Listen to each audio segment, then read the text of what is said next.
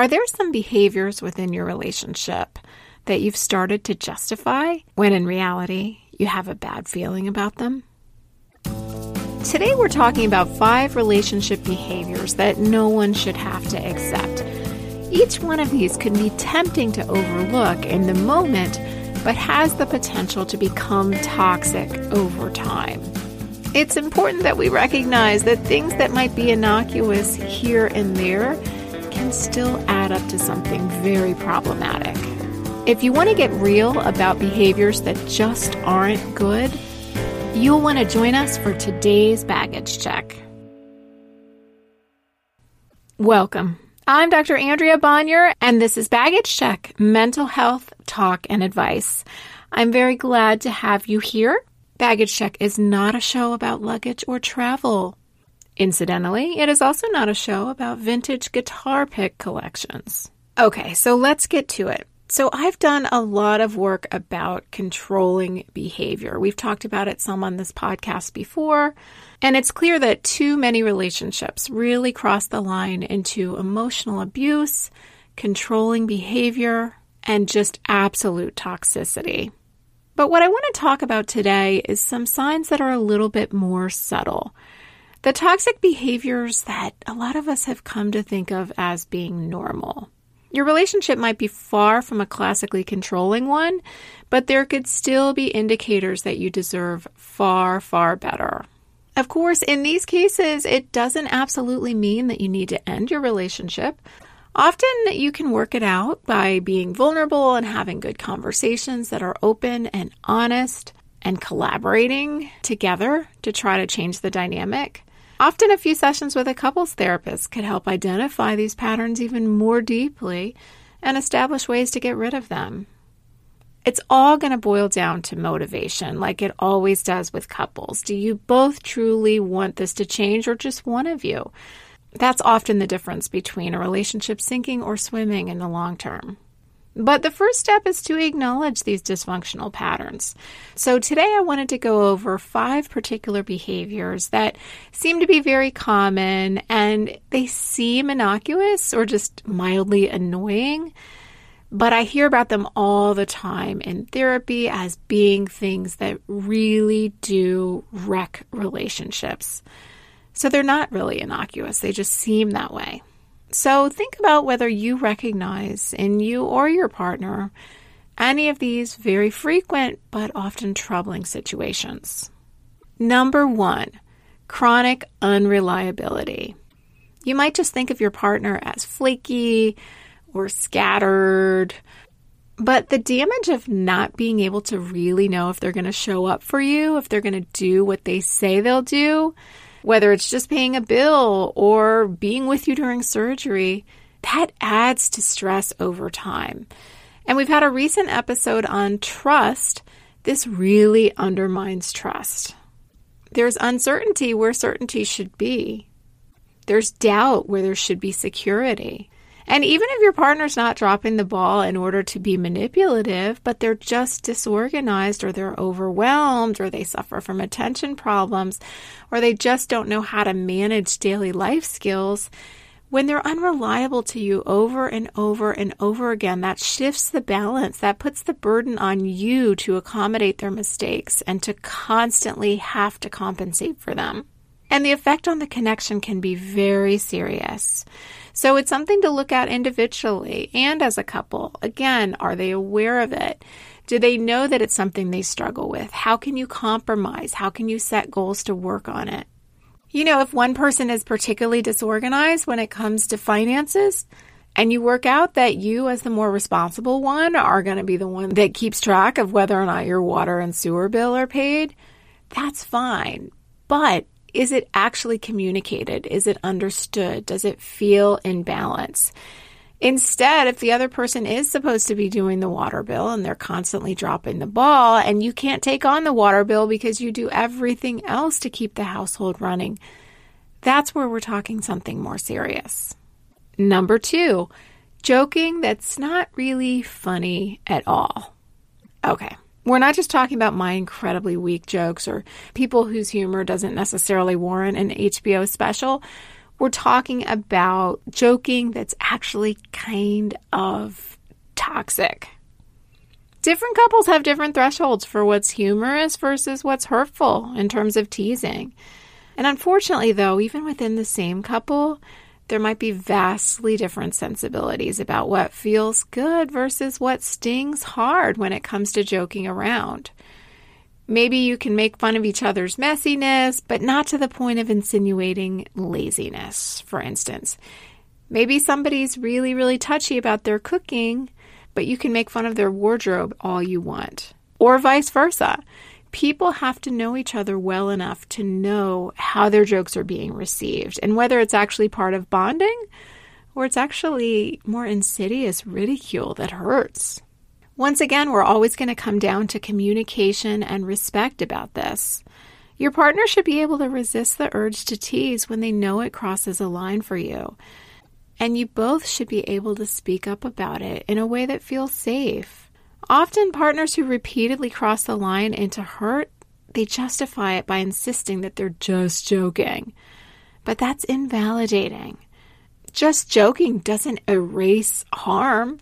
And honestly, sometimes it makes it even more offensive because it's like, wait a second, this isn't something to joke about. If you want to have a conversation about it, let's have a conversation about it. What are you avoiding here?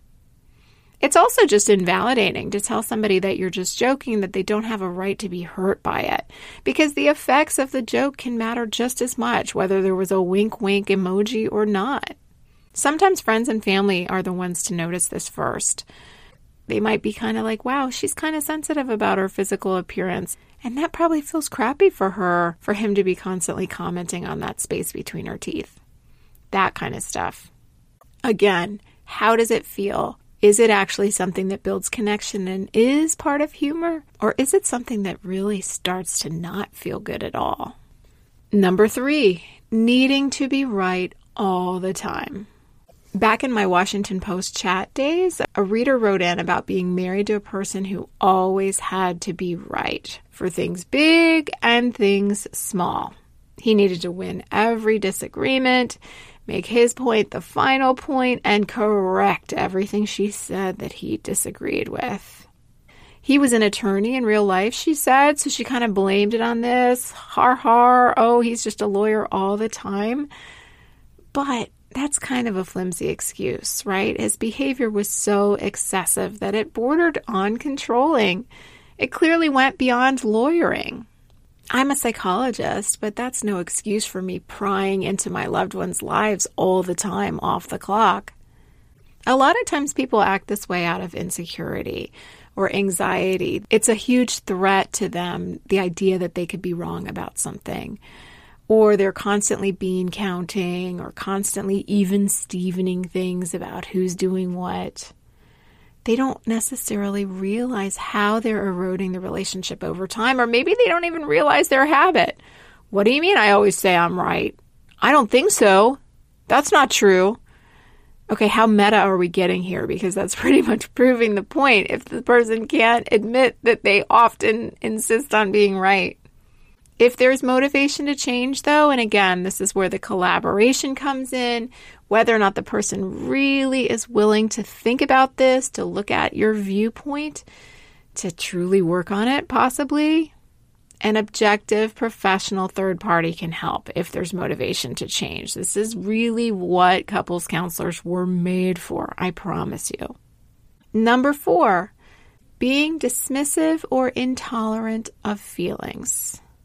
I've had people write into me all the time saying that they're not allowed to express feelings in front of their partner, right? And that it's something that maybe they never even quite noticed until they started reading my stuff. Of course, it's important to recognize what we always talk about that there's a difference between expressing feelings and acting on them in harmful or destructive or threatening ways, right? It could be that some of these people really are expressing anger in a way that feels scary to their partner. And so their partner's not saying they're not allowed to express anger. Their partner's saying, when you raise your voice like that, it really worries me. That's different, right? This is why communication is so key. A lot of times we think we're just expressing emotion when in reality we're being explosive and our partner's discomfort is understandable. But other times it's the partner, maybe because of their past history, their families they grew up in, the nature of their personality. It's their partner that creates an environment where it feels unwelcome to express emotions, even just understandable daily reactions. If your partner is constantly making you feel bad for expressing emotion in a reasonable way, you know, using I statements, talking about your feelings, being open and honest about your emotional state, or they always expect you to be in a good mood, or they always dismiss when you complain about something that happened at work. Oh, well, you're lucky to have a job. This can feel like a stranglehold, right? This can feel incredibly invalidating. And of course, the big risk over time is that it might make you bury your feelings to the point where they start eating you up from the inside. That's a problem. And number five, endless bean counting. Now, we alluded to this earlier today. This is the even Stevening. It all comes down to this idea of reciprocity, right? It's great when a couple can settle into a general reciprocal pattern that helps them feel like work is shared equally, for instance. But general is the key here. When it comes to routines, partnerships that can flex and bend where it's needed, where it's called for, they're far less likely to break under pressure. So, over the course of a lengthy and committed relationship, there will be times, even lasting weeks or longer, when one person needs to pick up the other person's slack for not only the good of the partner, but also for the relationship in general. Gratitude is no doubt called for in these situations, and it helps both partners feel good.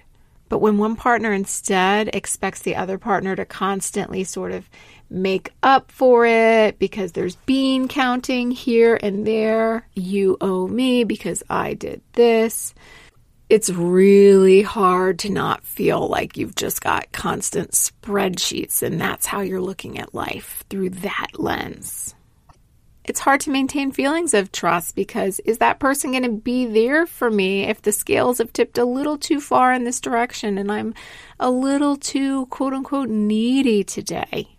How do you feel unconditional love if you feel like you're supposed to actually be marking off things on a list all the time to keep it completely equal and even in terms of who's giving and who's taking? How do you feel supported? How do you feel supported if you're constantly thinking about what you owe the other person? So, again, there should be reciprocity and balance over time. But within that, when you zoom in, there's going to be fits and starts, there's going to be unevenness. And that's why we can't get into the heavy bean counting without it taking a toll on the relationship. So, I hope these things gave you something to think about today. Again, none of these have to absolutely be deal breakers, but they are important things to pay attention to. Because if you're trapped in this pattern, it really can get worse over time. Let me know if that resonated.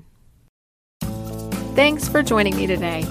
Once again, I'm Dr. Andrea Bonior, and this has been Baggage Check with new episodes every Tuesday and Friday. Join us on Instagram at Baggage Check Podcast Give us your take and opinions on topics and guests. And you know you've got that friend who listens to like 17 podcasts?